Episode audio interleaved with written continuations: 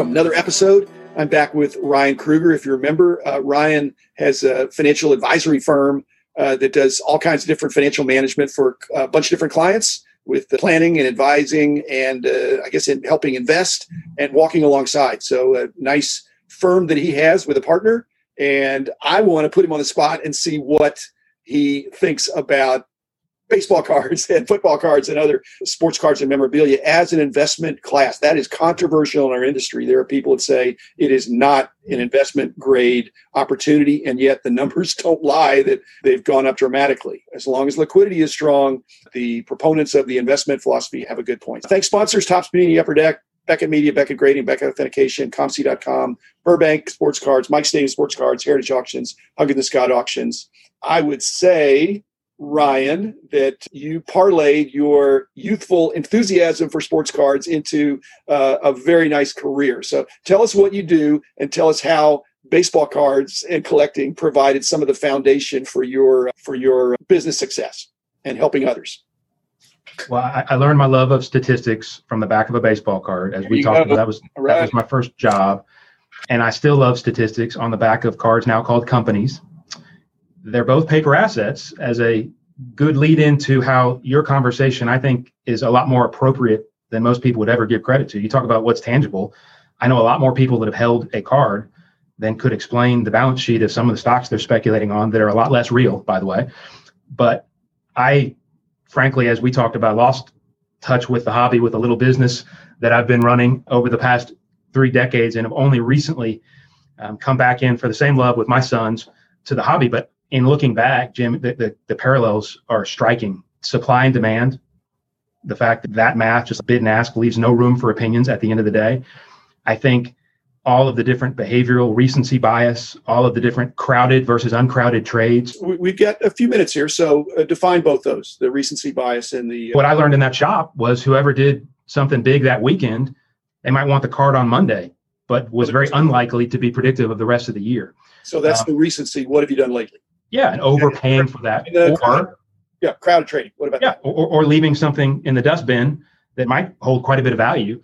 But to get to the heart of your question, after building a money management firm, as we have the, the quantitative system we happen to use is all statistic based. We don't have opinions, we don't have predictions. We let the math dictate where the answer should be. If somebody asks me, does a card hold investment value?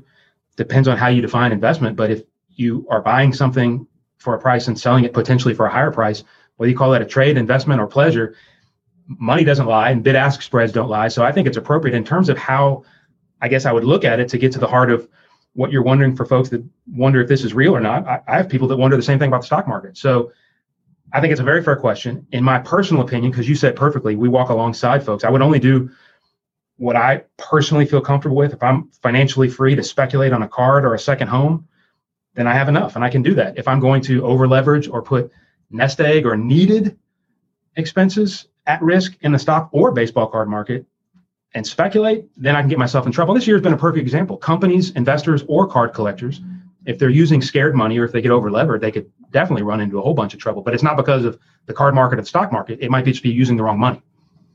Back in the old days, they talk about when the inflation was a little bit more, they would talk about setting aside, say, 10% of your portfolio for gold, a hard asset. But isn't art cards a proxy for that as a hard asset? And, and, and again, I don't think we'd be so concerned about some of our uh, brothers in collecting if their the value of their card collection was 10% of their net worth in some cases i think it's a lot more but if you had 10% of what your of the money you had was in cards that to me that would seem in balance and if there's inflation uh, the, the cards could ride that and you could have some fun along the way i don't think when we're talking about people getting in trouble with being overinvested in cards or in debt, uh, it's because they have 10%.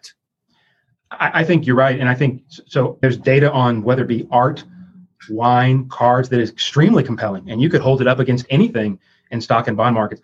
I, the distinction I see, and I actually think your word fun is wildly underrated for the extra amount that you could put at risk in any one of those alternative asset classes. To me, and we're just hardcore data nerds on this, just like I was when I was looking at the backs of those cards. I, I want to be we, we calculate literally a financial freedom score. So once you have all your needs met i don't think it's a percentage. It could be more than that. If you've got more than enough that you need in income of your you could you could have more than 10% it might also be less though if you're realistic. You just got to calculate your needed income first.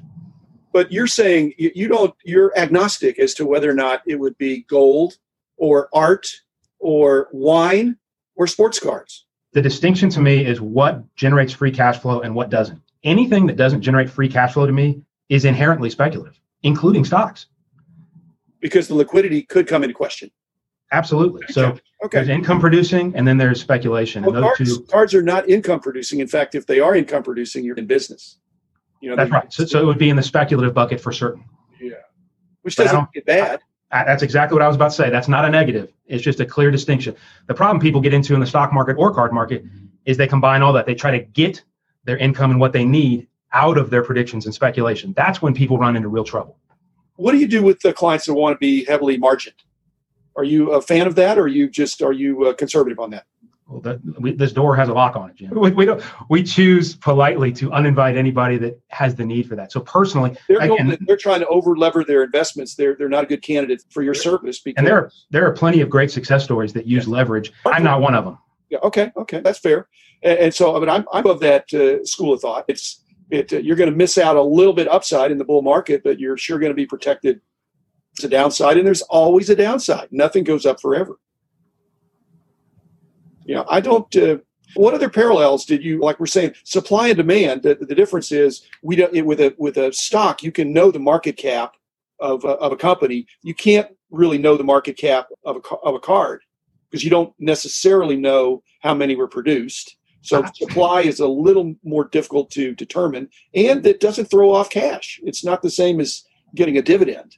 I think the biggest parallel where actually the aces from your industry have a leg up on a lot of investors in my industry, frankly, is that supply number. So the example I would use that I think most professional investors are still scratching their head at and don't think about of all the opinions and predictions again just like i heard in the front of that baseball card store well trust me i hear exponentially more on stocks and demand for those yeah. And none of them have calculated or done the simple math on since my career started in 1996. There are now half as many publicly traded stocks today. So the supply, for a whole lot of reasons, a lot of them have been taken out of the public markets and are now private. There's now almost 500 billion dollar private companies. All of those used to have to go public to have access to capital. So there's now a significantly shorter supply of high quality, to use the comparison, vintage Mickey Mantles in the stock market than ever before. And people are wondering and trying to predict when the stock market is all going to collapse and crash together. It's not going to because the vintage value and scarcity uh, always hold. But, but there's two different kinds of scarcity. There's a scarcity of how many are out there, and then there's a scarcity of what's in kind of like the float, what's really available because there's some collectors that are never going to they're not even going to sell on their deathbed they're they're never going to sell okay so there's not all the cards that are out there they're not all in existence even so the ones that are a lot of them are not for sale, so they're thinly traded, and that actually has the tendency to prop up the the market, doesn't it? Just like with stock, like you're saying, if there's less companies, there's more dollars chasing fewer companies. Absolutely, and it's it, you mentioned that, and the parallel extends. So like a lot of the anxiety and confusion in the stock market over the past ten years, most recently, has been okay. There's fewer stocks than ever before, and the last ten years, the companies that are still around that have cash and that are healthy have been the only net buyers taking shares off of the market. P- private investors funds, individuals, families, they've all been net sellers. These companies themselves, because of so much excess cash flow, have erased more of the float. So there's not only fewer shares, there's fewer outstanding float of those companies. But that, in effect, is propping up the value it, it, it, in a sense. I think it's the hidden bid and the confusing aspect. People try to figure out why in the world are stocks going up if the economy seems so uncertain and my politics are infecting my decisions and predictions, all these reasons. And it's everything else. It's, it's just like that baseball card shop when I was 13. It's all the things that people know that just aren't so that really get them into trouble. It's if you stick to the math, you can do all right. A big wall of cards like you behind you. Are you talking about historical math or predictive math? I'm talking about the actual objective data, the math. The statistics on the back of those cards were real; they happened. No, but that's last year. That was last year. A lot of the new statistics that some of the other podcasts talk about are predictive. That's and that's where I step aside. I'm I'm sticking to the back of the cards, just the math of what is actually out there, because math leaves no room for opinion. Uh, that I agree, but statistics is the science of decision making in the face of uncertainty, and it's usually applied to a future event, which is obviously uncertain. And past behavior can be the best predictor of future behavior until it isn't. So I, I think what you're saying is that you're you're positive about the past and you're milking that and can be quite certain that's what happened. But as for what's in the future, you, you can't know. You can make good decisions, but you can't know. In fact, even dividend paying stocks that have always paid a dividend, they do until they don't.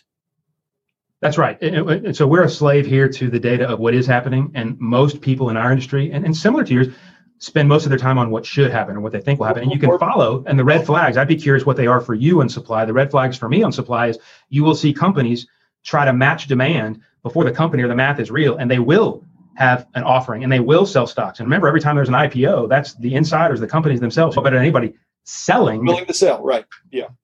At a price and, but even that's changing now because they're realizing this this initial bump that they don't get a, to, to participate fully in. Yeah, I think there are a lot of parallels there, but I think that again, the reason we're having this discussion is because the buying and selling of stuff, stocks included, has been democratized and it's power to the people. It's no longer a these aren't ivory tower type experiences. It's there's day traders out there, there's people who can trade on their own and things like that. And how come we haven't seen more people like you in the sports card industry, do you think, that are giving advice or doing I, I think our magazine did some of that, but you're actually doing it on a very personal level for families and investors helping them to you're like you say you're walking alongside of them trying to help them decide what's a good decision how come there aren't more people doing that in sports cards or do you think that's what dealers are supposed to do Oh, I think that's a, an extremely interesting question. And I, I, wouldn't be surprised if a few years down the road we look back and listen to this tape and, and there's an entire new industry. That wouldn't shock me. Well, already in the last year, there has been a dramatic increase in uh, fractional ownership strategies and uh, non I don't know about non-possession, but there, in the old days, you either bought the card or you didn't. And if you bought the card, you had it, and you might have kept it at the bank or you might have kept it in your home, but you had the card to show it to somebody. Now, not only can you buy something and let it be in somebody else's vault, again, not judging, I'm just saying that's now an option, or you can buy one one hundredth of the card in a not a cartel, but in a like a buying group, and uh, some of that stuff I think is now going to be SEC regulated. You're right. And there's private markets, not baseball cards necessarily, although I think the line is very blurry and I could see it happening. It's becoming more and more accessible. And as you said, democratized, fractionalized. And I view that, and, and there will, of course, be a bunch of toxic speculation thrown in as a result. But I view that as a net positive. Anytime more people can find anything more accessible, it's an absolute net positive. What I think the the real interesting story and the thread to pull from that is and why I would be bullish on some of these private knee to knee, look at behind you. They can understand, they can talk about some of these businesses and opportunities. And whether it be going in in shares and owning a private plumbing company that ain't going anywhere and they've never known how to invest in something like that before and they thought they had to buy stocks, but now they can buy, invest privately where it's not just for accredited investors, or something as simple as what about baseball cards or alternative asset classes like that for speculation or as you said earlier, just for fun. If that's the downside, and if you can afford to be wrong, that's a pretty good place to be. Fascinating conversation. Ryan Kruger, thank you for sharing your expertise. Let me just close with one statement that you can agree or disagree with. But the good news is collecting sports cards and investing in sports cards is not easily scalable. The bad news is it's not easily scalable.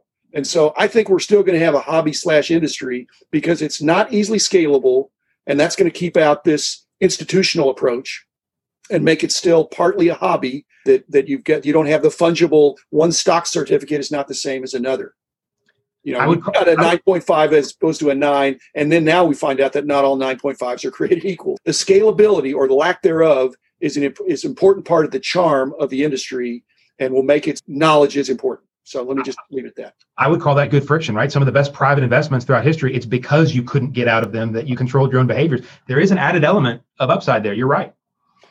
Thank you for the ratification. And Ryan, best to you in your business. I wish you continued success. I'm not sure you're going to be recommending all your clients to get deep into baseball cards after this episode. But again, thank you for sharing. And thanks, listeners, for being uh, part of another fun episode. So be back tomorrow with another one.